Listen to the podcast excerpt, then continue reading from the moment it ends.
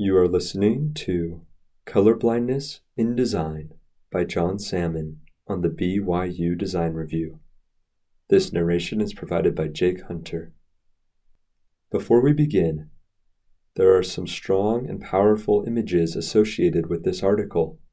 We invite you to view them at designreview.byu.edu in the Collections section. When someone learns of their friend being colorblind, they sometimes think that their friend can only see shades of gray. This is almost always not true, since it's very rare for someone to have the condition of achromatopsia, which is total color blindness. More often, when people say they are colorblind, they really mean they are partially colorblind. Generally speaking, there are three major types of color blindness protanopia, deuteranopia, and tritanopia. Since those are hard to remember, and perhaps even harder to say, it's easier to remember that there are people who are unable to distinguish between shades of reds, greens, and blues, respectively.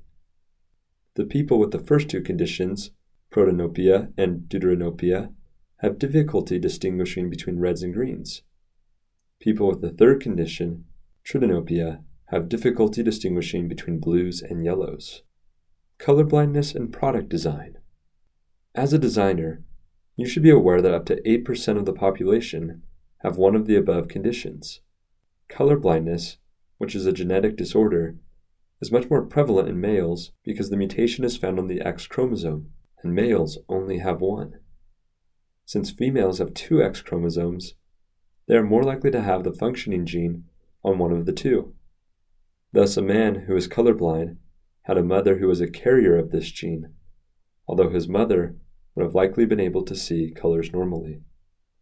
Therefore, if the product you're designing has an important element of color and the target audience is men, you should be aware that 8% of your target customers might hate your design. Traffic lights are the epitome of this phenomenon. Not only do most of us not like red lights, but people with colorblindness likely have a special and justified annoyance towards them. Since discriminating between red and green is the most common color blindness condition, we're asking a lot of people to memorize light order that many of us don't have to. Seriously, without checking, do you know if the red light is on the top or bottom, left side or right side? 92% of us don't even care. What's more, different countries have different ordering, sequencing, and shades for their traffic lights. Already, confusion can happen at the many different variations of intersections. So, why design something with which almost 10% of users are going to have additional issues? If you hang out with me long enough, you'll learn that I'm an advocate for making traffic lights with shapes, squares for red, circles for green, etc. No one seems to remember that we've already designed stopping hands and walking persons for the pedestrians at crosswalks. Potentially, on your future designs, you'll have buttons, switches, text, lines, lights, tabs, shapes, and many other things through which a user will interact and operate your product. At a minimum, asking someone who has color blindness to be one of your product testers is a good thing. He or she will be able to tell you that something is confusing because the color of an indicator or button or whatever is ambiguous. However, Recognize that you will have to be very specific about your questions, because people with color blindness have found other ways to compensate consciously or unconsciously, and they might be able to operate the device through context, layout of features, or other things. Color blindness in communication. The specific features that leverage color in some way on your design is not the only thing you should be aware of. Consider receiving the first image in the article of a piece of machinery after the fictional request by your manager. Can you thicken the big green part by 2 millimeters? What big green part by 2 millimeters? You ask yourself. You're colorblind and you don't see any green part. So, what would you do in this instance? You might reply with a clarifying question, ask someone else, or try to guess through the context of previous conversations to what your manager is referring. But regardless, the task turnaround time would be predictably longer, and that's not desirable.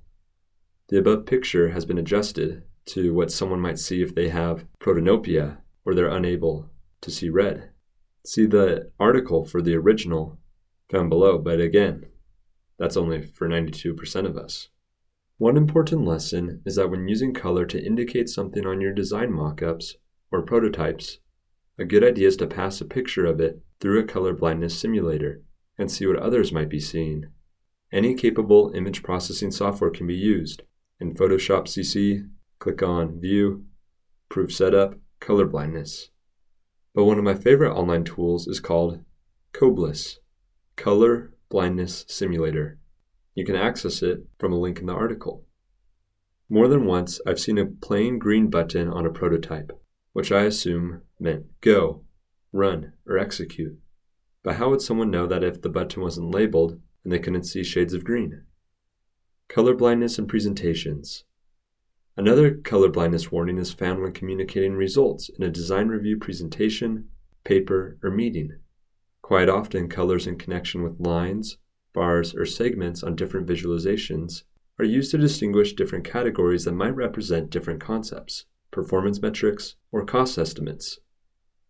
The select scheme can become disastrous if the person you're trying to impress, sell to, or convince to invest in your design cannot tell the difference between your product and the competitors. For 8% of your customers, a bad color scheme might cause uncertainty about which data point is even your product. An example of this is found in the article and it's adjusted for color blindness. Before you scroll down, if you're reading this article, and check the original version, notice how long it takes you to figure out which line and symbols belong to which y axis. There are six of them. So if you've taken some time to look at the figure, it might eventually be comprehensible but it takes a lot of effort by some of us due to the choices of color. In fact, this chart suffers from some other major problems, but I'll share my thoughts on the design of charts and figures at a later time. Now refer to the article again to see the original. Finally, a screenshot with annotations, when combined with the wrong font color, might actually be invisible to some of your readers. I've seen students and veteran engineers annotate with red font sometimes a good choice for annotations, on screenshots. But this is what someone might see. Take a look at the Protanopia version in the article first. Perhaps you saw two annotations, but there's also a third in the bottom left corner. It's admittedly hard to see. Check out the article for the original now. If I'm ever unsure about a foreground or background contrast issue for people with color blindness, I consult a colorblind wheel to check my choice of font colors in presentations. Check out the link in the article. Sometimes many colors are used to represent organizations, subsystems, information flows, or other properties in a data dense figure. A high contrast font, like black and white for light or dark shapes respectively, is often the best place to start to reduce the effects of color blindness. But if that's impossible to apply, check your choices in the color blind wheel. In summary, a designer does a lot to respond to the needs and requirements of their customers. It just so happens that some of those customers may be colorblind. Not every design will need to include colorblindness as one of the requirements to consider, but it will sometimes. Be aware and don't lose up to 8% of your customers before they've even seen your design.